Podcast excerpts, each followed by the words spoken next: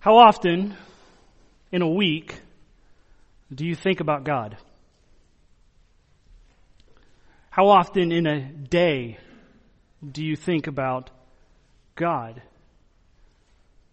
How often do those thoughts about God express themselves in praise to Him?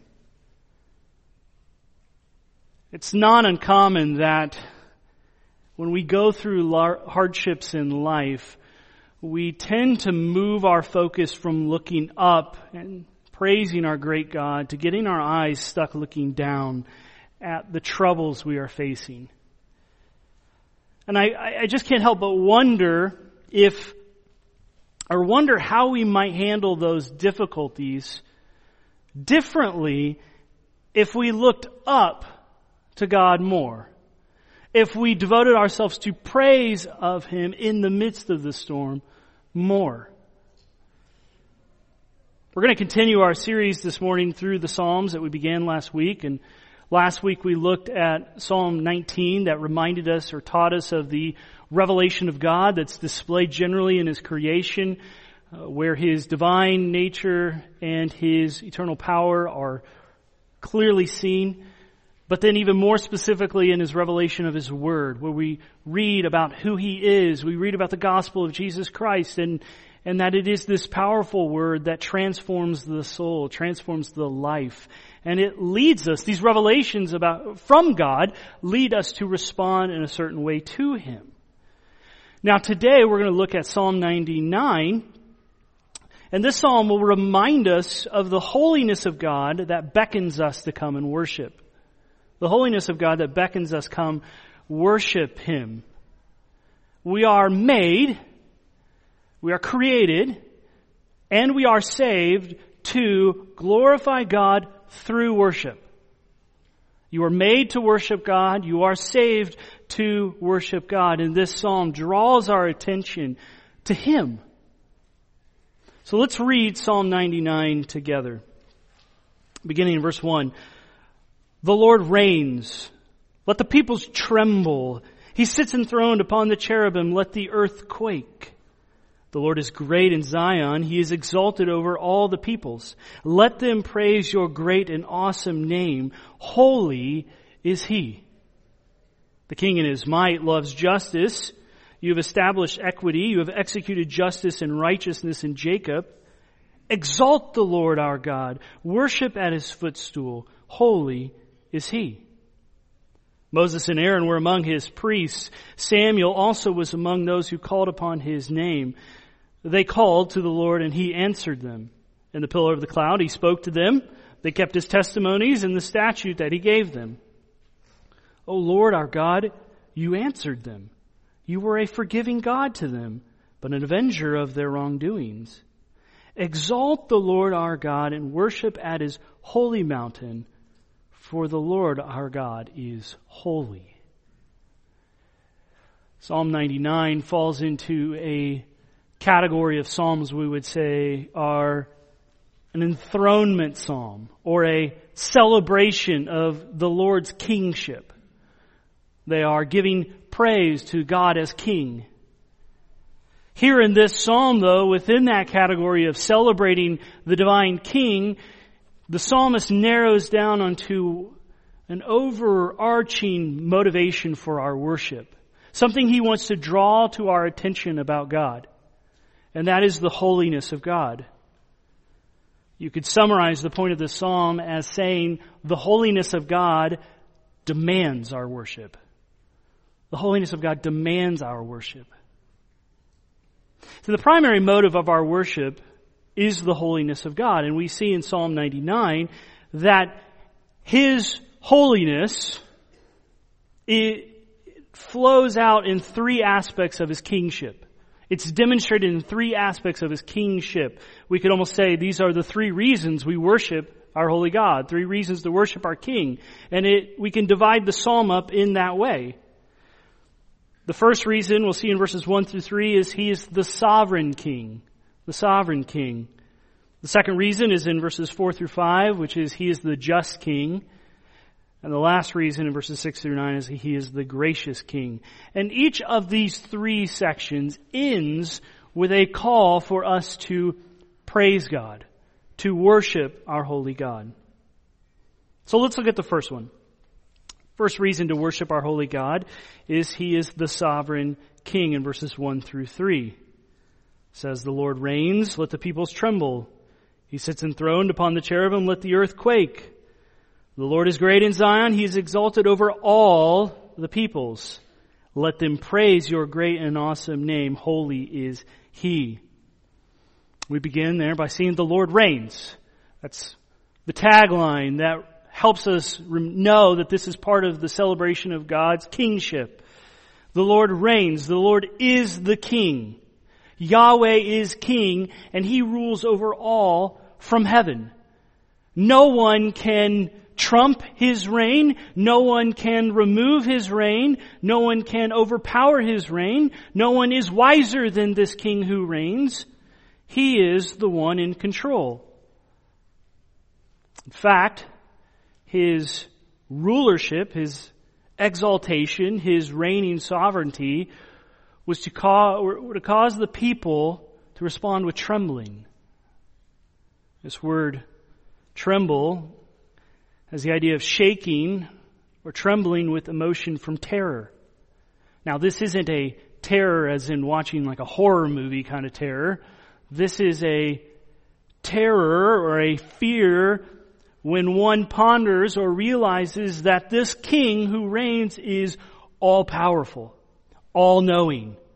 He is absolutely authoritative. His word is what goes. He determines how things ought to be and everything submits to him.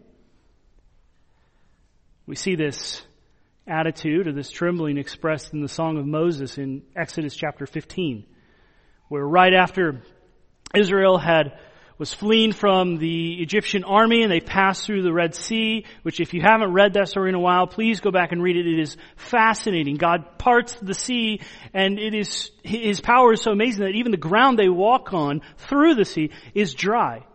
And He delivers His people in a mighty way by sending them through the split Red Sea, but Pharaoh and his army uh, is, are pursuing him and they make it through Israel makes it through, but God sends the waves crashing back upon Pharaoh, showing there is no other nation, there is no other God as mighty as Yahweh, and He will do as He pleases. He will save His people as it pleases Him. He will deliver them. He will protect them. Pharaoh couldn't stop it. The nations can't stop it. In fact, this act of God's power was to cause all, was to cause all the nations to tremble. Exodus 15:14 Moses writes, "The peoples have heard, they tremble. Pangs have seized the inhabitants of Philistia." The person who truly ponders the majestic holiness and the sovereign power of God Almighty will recognize the perilous position that we are in as sinners. He is mighty, powerful, all powerful, ruling everything. Who are we? We're tiny little sinners in the vastness of the universe and the vastness compared to His power. And to think we'll answer to Him. Yes, it should cause a fear of the Lord. And he goes on to describe this reign of God when he says he sits enthroned upon the cherubim. Let the earth quake. Not only the peoples tremble, but the, let the earth itself quake. He reigns, he sits enthroned upon the cherubim. This is a reference in the Old Testament to the Ark of the Covenant. You might remember the Ark of the Covenant. It was part of the tabernacle and temple worship. It was a box that God prescribed Israel to make that uh, was covered in gold and within it held the two tablets of the commandments that the Lord had given. And on top of this gold covered box was a lid, a cover called the mercy seat. It was on this mercy seat that the priest would bring an atonement once a year, sprinkle blood upon it to cover, to pay for the sins of Israel. But on top of this lid were two sculpted cherubim, angelic beings, and they faced each other, and their wings went out over it, touching each other at the tip. And it was said, or wasn't just said, it is there that God made his presence known here among the people. So when Israel thought of the ark, they thought of the presence of God, because that's where he dwelled among his people. In fact, Moses himself would meet with the Lord there for a time being. In Exodus 25, 22, it says, God says, there I will meet with you. And from above the mercy seat, from between the two cherubim that are on the ark of the testimony. So you had this ark with two cherubim and God was seen as enthroned, sitting reigning from on top of there. But this ark wasn't just out for everyone to see. It was hidden. It was behind a curtain. You might remember the that that from uh, your Bible history that there was a curtain within the inner part of the tabernacle and later the temple. There was this structure, this building. You would walk into it, the priest would walk into it, and the front half would be called the holy place, where you had various pieces of furniture such as the table of showbread, the altar of incense, and the lampstand. But behind that was a curtain from ceiling to floor. And behind the curtain was where the ark sat, where God was seated enthroned on the cherubim. And only the high priest once a year was allowed to go past the curtain to offer the blood sacrifice for atonement. One was not able to just approach God haphazardly, like it's no big deal, just hanging out with a buddy. If God was so holy that if sinners are to come into His presence, there must be an atonement. God reigns over all the universe. From the heavens, and as the psalmist writes, He sat over the ark. And not only is mankind to recognize and respond with holy fear before the sovereign Lord, we see all creation is to recognize and respond to the rule of God. God's rule impacts everything. In fact, verse 2 tells us that no one reigns higher than God. No one is able to escape His rule. It says that He is great in Zion, referring to where the temple was located. We know this as Jerusalem. And he had established Israel as his people, his special people he'd made covenant with, and they were to be a testimony of his greatness to the world. That was Old Testament evangelism. Come and see how amazing Yahweh is. We get a glimpse of that at the height of Solomon's reign when the Queen of Sheba comes to inquire of the king and his wisdom but it didn't stay that way. You know, Israel eventually rebelled, and God brought discipline to them, punishment to them for their rebellion. But he was still the king. In fact, he's not just great in Zion, he is exalted over all the peoples. As the creator God and as the sovereign king, God is above everyone. Not just the people of Israel who were, it wasn't only them that were really supposed to submit to his rule. It's all the nations are held accountable to him. And it, it, it, doesn't matter whether they recognize him as king or not. It doesn't change the truth that God is king. And everyone will submit to him. Everyone will be accountable to him. And so the psalmist tells us that should lead us to a response. And the response of this first section is verse 3 where he says, Let them praise your great and awesome name. Holy is he. This is the response of man to the Holy One who rules over all. We're to praise God who's holy. That's the main application right here. Praise Him.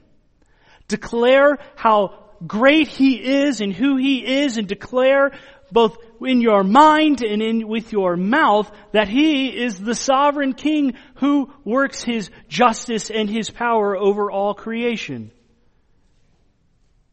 He is great. There's none like Him.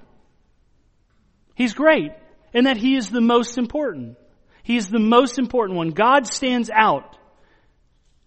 He doesn't just blend in with the crowd. He is unique and important. None are better than him. No one is more powerful than him and no one rules over him. He does not need to seek the counsel of men or anyone else to determine the right way in which things are to be done.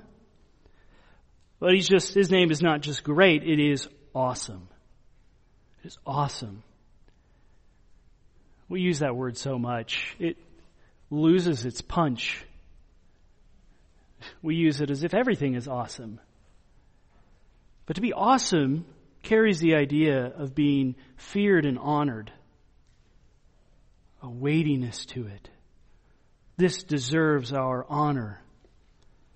We see that mindset also in the Song of Moses in Exodus 15, where Moses says in verse 11, Who is like you, O, Lord, among the gods? Who is like you, majestic in holiness, awesome in glorious deeds, doing wonders? Well, the answer to that question is no one. No one is like God. No one does the deeds like God does.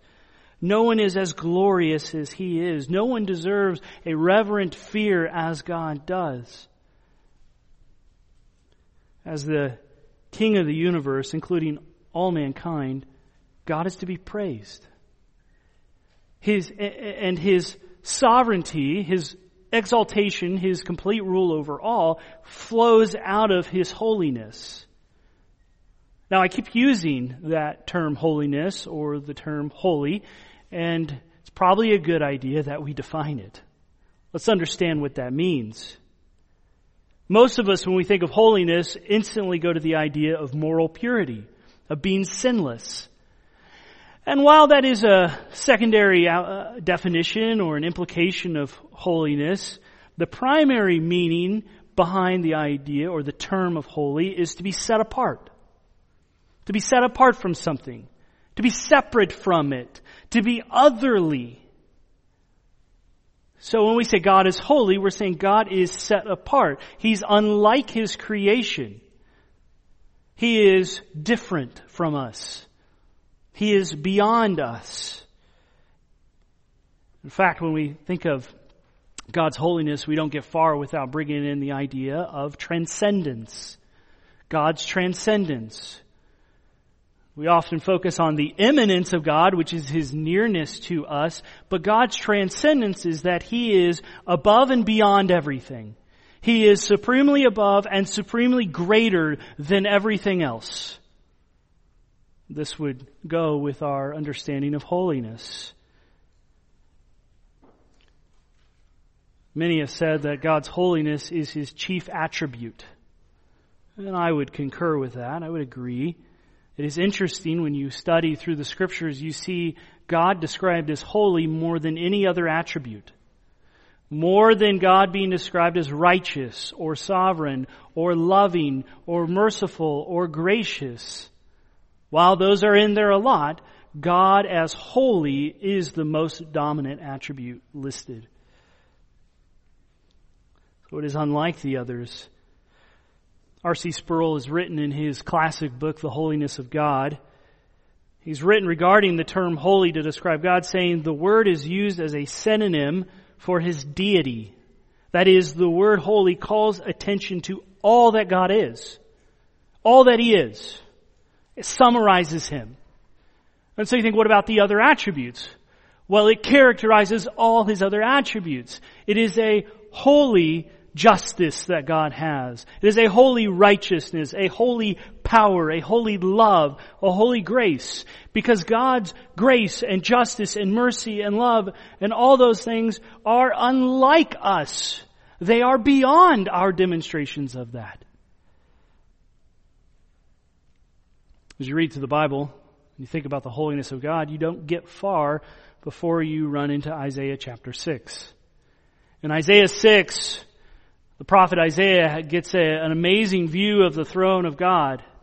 And he not only gets to see this view, but he gets to hear what's being said. And as he views the throne of God, there are angelic beings called seraphim flying around God, the throne, proclaiming something about Him.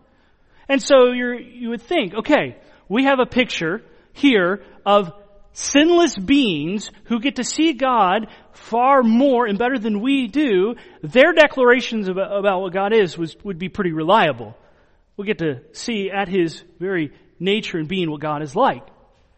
And so what do they say in Isaiah 6 3? What, what does it proclaim about God? They say, Holy, holy, holy is the Lord of hosts. Holy, holy, holy. Not righteous, righteous, righteous. Gracious, gracious, gracious. Loving, loving, loving. Those things are true. But the angels proclaim the thing that stands out above all, and that is He is holy, holy, holy. Now, when Bible was written, they didn't use highlighters or exclamation points to bold lettering to try to bring emphasis to something. When they wanted to draw emphasis to something, they repeated the word. We see that in the New Testament when Jesus is talking, he says, truly, truly, I say to you. Pay attention, this is important what I'm about to tell you. Well, here we see holy repeated, so it's bringing emphasis. But not only that, it's used three times. The idea here of such repetition is that he's not just really holy, he is the holiest of holy ones. He is the holiest above all. There's no one that even comes close to his line of holiness. And it is because he is set apart from creation that he is worthy of our worship. Because he is holy, he is worthy of our worship. So as the creator with a character, a nature, an essence infinitely different from ours, we are to exalt him. He, the Lord, is the object of our worship.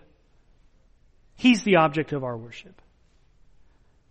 Too often we tend to evaluate whether worship was good or not based off of how we feel walking away from it.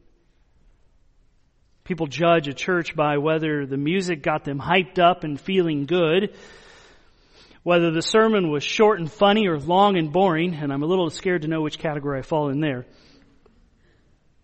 But we judge it by how it makes us feel. Man is prone to want what makes, makes me feel good. Feel good about myself. There's a reason that health, wealth, and prosperity preaching is so popular. There's a reason that people like Joel Osteen and the message he throws out there is so popular. Because people want to feel good about themselves. But that's not biblical worship. You are not the center of biblical worship. Worship is not about us or how it makes us feel. Because if it was, if I'm the object of worship, then we've just committed idolatry. We've replaced God with ourselves. Which ought to make us evaluate real quick, uh, stop and think, when I come to worship, or even as I go about my life of worship, am I the focus of it? Am I committing idolatry? But biblical worship is about responding to who God is. And it's not just the music portion on a Sunday morning. Every element of our gathering is worship. We ought to be, in fact, before we even come to gather together on a Sunday morning, we ought to be living lives of worship so that when we come together, we see a visible expression of the worship that's already been going on, and now it is just corporately displayed.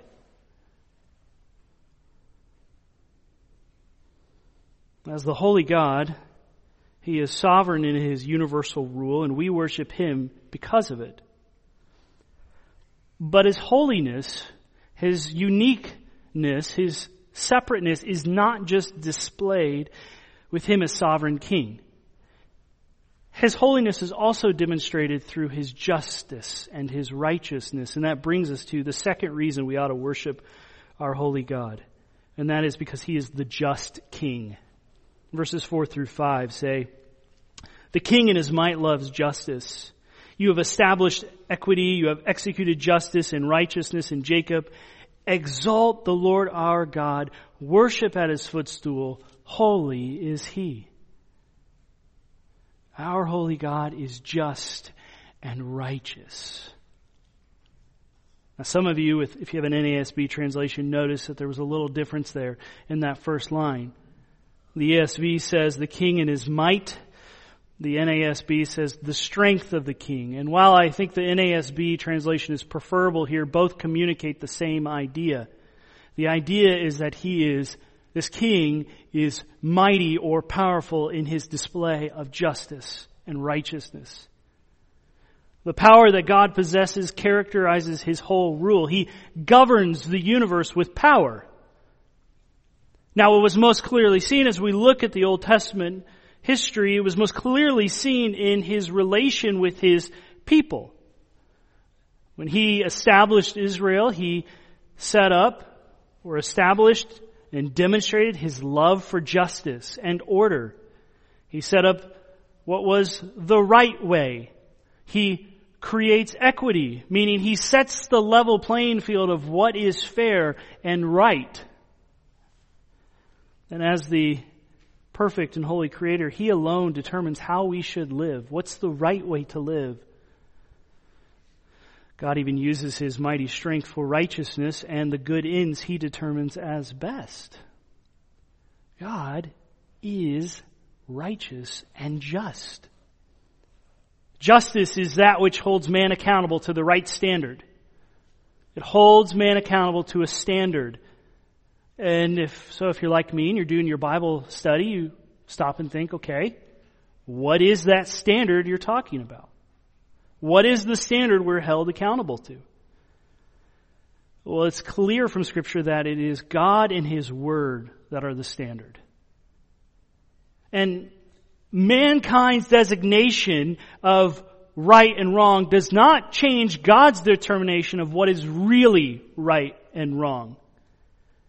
Uh, we see this in our culture, especially the last few weeks, all that's been going on, but not just with the abortion issue, but with the homosexuality issue and many other things. We see this unfolding before our eyes. Right, what is right is now defined as what makes me happy and feel good, makes me feel loved and affirmed by you. That's how our culture wants to define what is right. That's how fallen man wants to define what is right. And the, tr- the reality is, our understanding of what we think is right doesn't affect what God determines is right. We don't persuade God to change the lines of justice and righteousness. He has already established what it is what is right. God alone is the standard for truth, not my feelings, not popular opinion. And what the Holy One says is right is right. And what the Holy One says is wrong is wrong. And the one exalted above us and perfectly righteous determines how we ought to live. And he executes his justice in dealing with sin. And he executes that justice perfectly because it is a holy, perfect justice. And so, what does the psalmist say our response is to God being the just king? Well, verse 5, he says, Exalt the Lord our God, worship at his footstool, holy is he. This is man's response to the display of God's holiness through justice. Now, real quick, I want you to look at your Bibles and notice in verse 5. There's a little word that's been added. He is the Lord, our God. Interesting, he slides that in, especially in the section talking about God's justice. He is our Lord God. He's the one who saves us, who cares for us, who is faithful to us and the one who powerfully works in us. And we are to exalt the Lord our God. This is similar to what we saw in verse 3. This is praise God. We ought to exalt Him, praise Him, which means we lift Him up. We raise Him up as greater than ourselves. I, am lifting the Lord up, believing Him to be as wondrous as He really is, and then proclaiming it with my mouth. I am to exalt him. But notice, the command here to exalt is not the first time we've seen this word exalt. If you paid attention, you saw back in verse 2, it said, He is exalted over all the peoples. what does this tell us? It tells us that our praising of God is a recognition and declaration of who He already is. We don't make God exalted. We don't make Him sovereign. We don't make Him just. He already is that. We could even say this is what defines our worship. I recognize and I praise God for who He really is, and then I live my life in light of who He really is.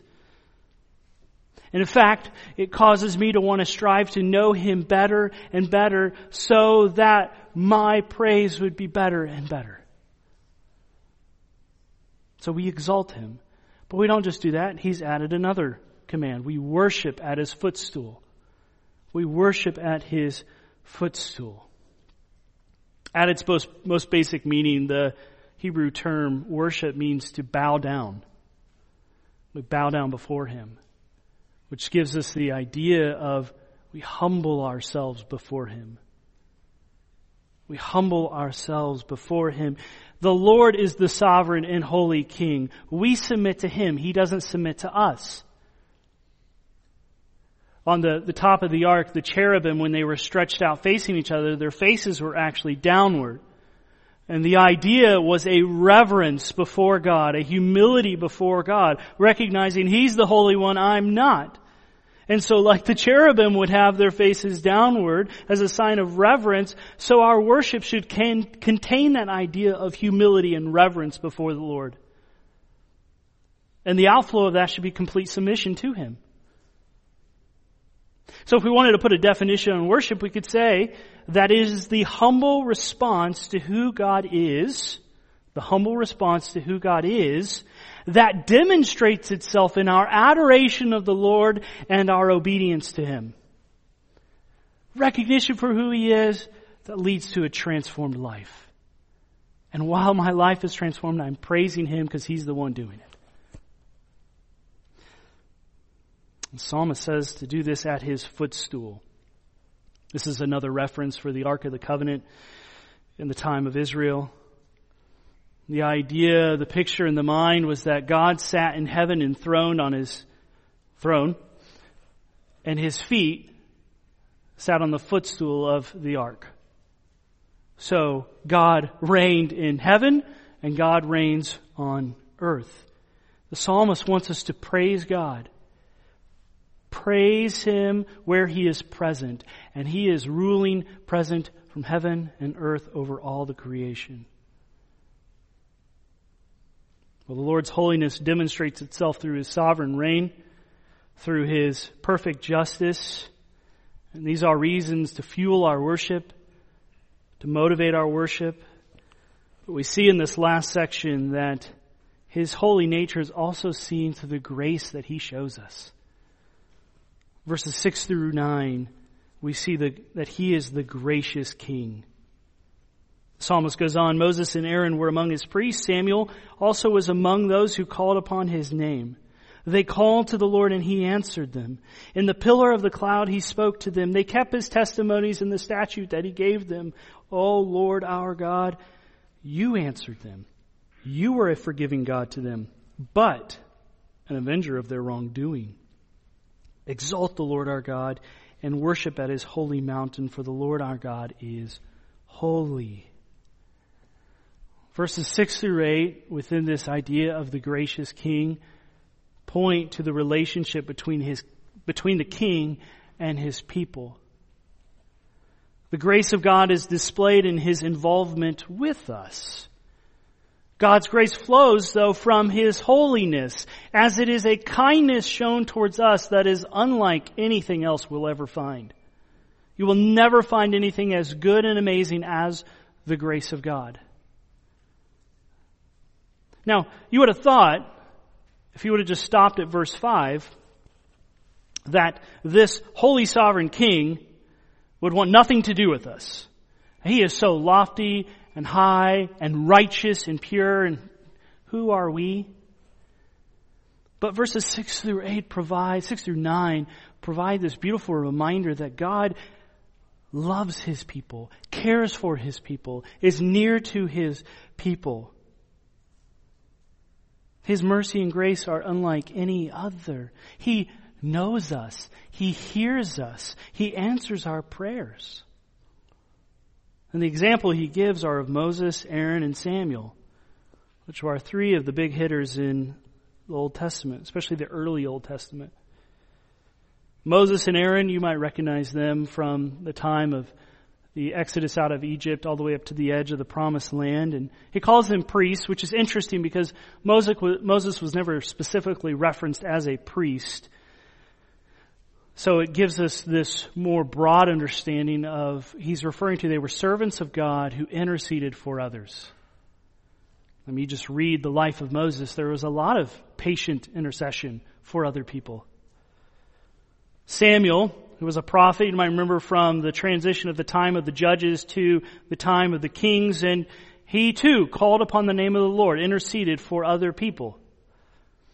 And the reference to these three men, these leading men within the history of Israel, was to narrow down an emphasis on God's ongoing close relationship with his people. The Holy King is a gracious King. He, and he expresses this undeserved compassion towards his people.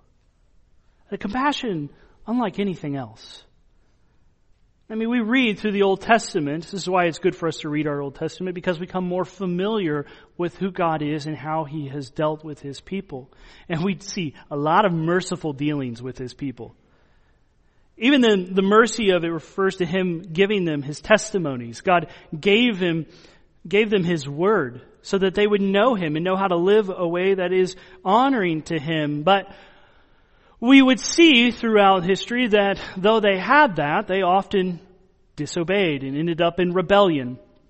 And so God would bring judgment. He would bring discipline to them and then they would repent and cry out. But there were consequences for sin. We see that reference here of God being an avenger of their wrongdoings.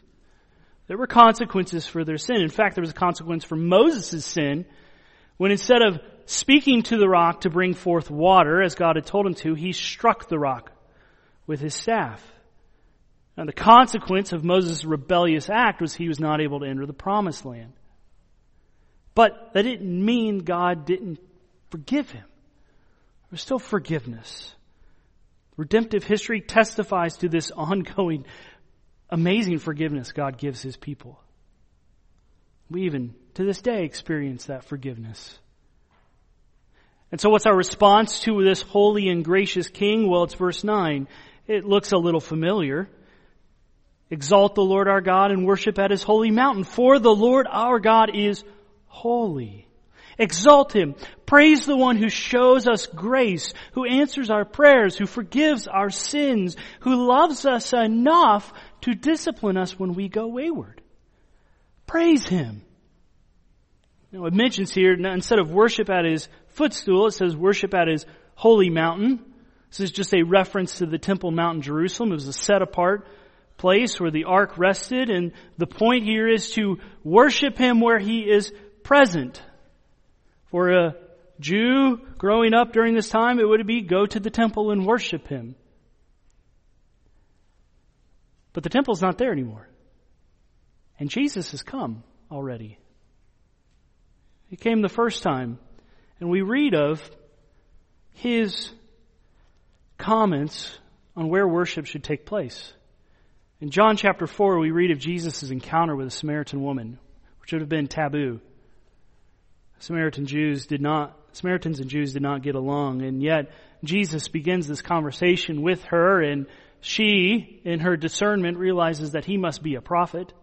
And so she asks him that hotly debated issue of where should true worship take place? Should it be like the Samaritans say at Mount Gerizim, or should it be like the Jews say in Jerusalem? And Jesus, in his amazing way responds to her. Beginning in verse 21, he says, The hour is coming when neither on this mountain nor in Jerusalem will you worship. Neither this mountain, neither Mount Gerizim or Jerusalem. And then he goes on, verse 23 and 24. But the hour is coming and is now here when the true worshipers will worship the Father in spirit and truth. For the Father is seeking such people to worship Him. God is spirit and those who worship Him must worship in spirit and truth. It's, it's no longer about a location. It is a lifestyle in spirit and truth to praise the Holy One, the one we learn about in His Word, the one who saves us. And we praise Him based off the truth, not my feelings off the truth, but my emotions, my feelings, my heart devotion is brought along because I know the truth. And I worship Him in spirit and truth. I no longer need to go to some temple. I don't need to go to the temple or its furniture to worship our holy Lord. Christ came, lived a perfect life, and yet offered himself to the Father by dying on the cross for our sins and being the great and perfect sacrifice, he appeased the justice of God. He satisfied it. He satisfied it. And as Christ now dwells in those who trust in Him, we can worship Him at all times. Anywhere. But remember, we just read, He said that the Father is seeking such people to worship Him. God has sought out and saved people so they would be a worshiper of Him. You are saved to worship Him. The nations must worship Him. And in the words of John Piper, missions exist because worship does not. But the last line, it says, For the Lord our God is holy. This ends the threefold emphasis that worship is driven by God's holiness. It is because God is holy that he hates sin. He, his own holiness binds his love to that which conforms to his nature, to his will to his ways. And sin is the opposite of God's nature and God's ways. Sadly, all of us, all of mankind is infected with the disease of sin and it is necessary for a holy God to deal with that sin. And while he is not fully punishing with his wrath those who are living now in rebellion, there will come a day when he will unleash the fullness of his wrath. And it will be a great and yet terrible day. Jesus, in fact, made the standard even more clear that if you think you're going to enter the kingdom of heaven, and if you desire that, well then you gotta be perfect. You have to be perfect. So if you're going to try to earn your way into heaven, you gotta be perfect. And by the way, you already blew it, so sorry. You're out of luck. There is no other way. That means we have to have someone who is perfect to save us, to rescue us. The justice of the Holy King hangs over everyone and no one is stronger than the divine King to be able to repel his judgment. So the king himself must deal with it. The king himself has appeased his own justice through the gospel. God took care of it. Listen to Romans 3, 23 through 26. For all have sinned and fall short of the glory of God and are justified by His grace as a gift through the redemption that is in Christ Jesus, whom God put forward as a propitiation by His blood to be received by faith. Not by works, by faith. This was to show God's righteousness because in His divine forbearance He had passed over former sins. It was to show His righteousness at the present time so that He might be just and the justifier of those who have faith in Jesus. At the cross, God doesn't just set aside His justice as it's no big deal. The divine king is just and justice must be served. And so he appeased his justice on the cross for those who will trust in Christ. Trust in Him today if you have not. It is better that you trust in Jesus where that justice was satisfied than you spend all eternity in the lake of fire, pain, an unpayable debt against God's justice. The faithfulness of the Holy King draws us to worship Him, and we are led to humble ourselves and give Him all the credit for anything good we have received. The psalmist wants to remind us that this King is sovereign, just, and gracious, and He is so because He is holy. And though He should be distant from us, He draws near to us through the gospel. So our, our worship ought to be motivated by the Lord's holiness. Our worship is to be based off of who God is. We're not the focus of our worship. The, the psalm draws us to take our eyes off ourselves and off our hardships and look up at the majesty of our good and holy God. Look to Him more. Praise Him more. Focus on Him more. Looking out at this world and its depravity and the, the cares uh, and the burdens of our lives, they weigh us down and we easily get wrapped up in those cares and fights of the world. But the remedy is to take our eyes off the world and look upon the Lord. To recall the joy that is our salvation in Jesus. To reflect on who He is.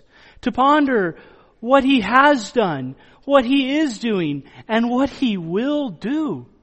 The story is not over. God still has work to do. The Holy King Jesus will come and He will set up His perfect rule here on this earth and all will tremble when His judgment arrives. We will see the perfect expression of this psalm as Jesus sits down on His throne and He will be unlike any king. He is perfectly holy now, and he will be perfectly holy when he reigns as king here. But don't wait for Christ to return to praise him.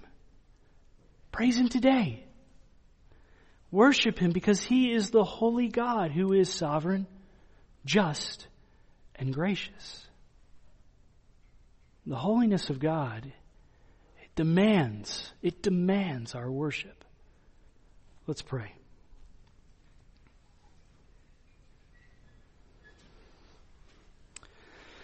Father, we give you praise because you are a holy God. There is none like you. There is none as powerful as you. There is none as wise as you. There is none who knows all that you know. And we've also know that there is no one as gracious or as loving as you are. And we we thank you for the grace that you have shown us through the gospel of Jesus Christ. Uh, though we deserve to pay for our own sins in the lake of fire, you have sent your Son to take care of that for us.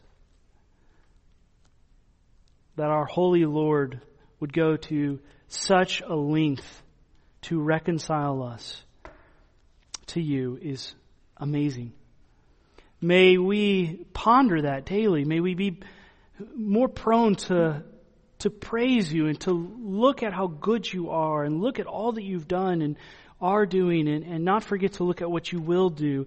And may those thoughts fill our mind more and more so that the trials and the hardships of our lives would be put in the right perspective.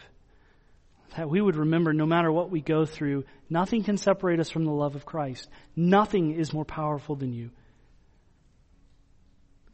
Father, we look forward to the day that our Savior returns and reigns.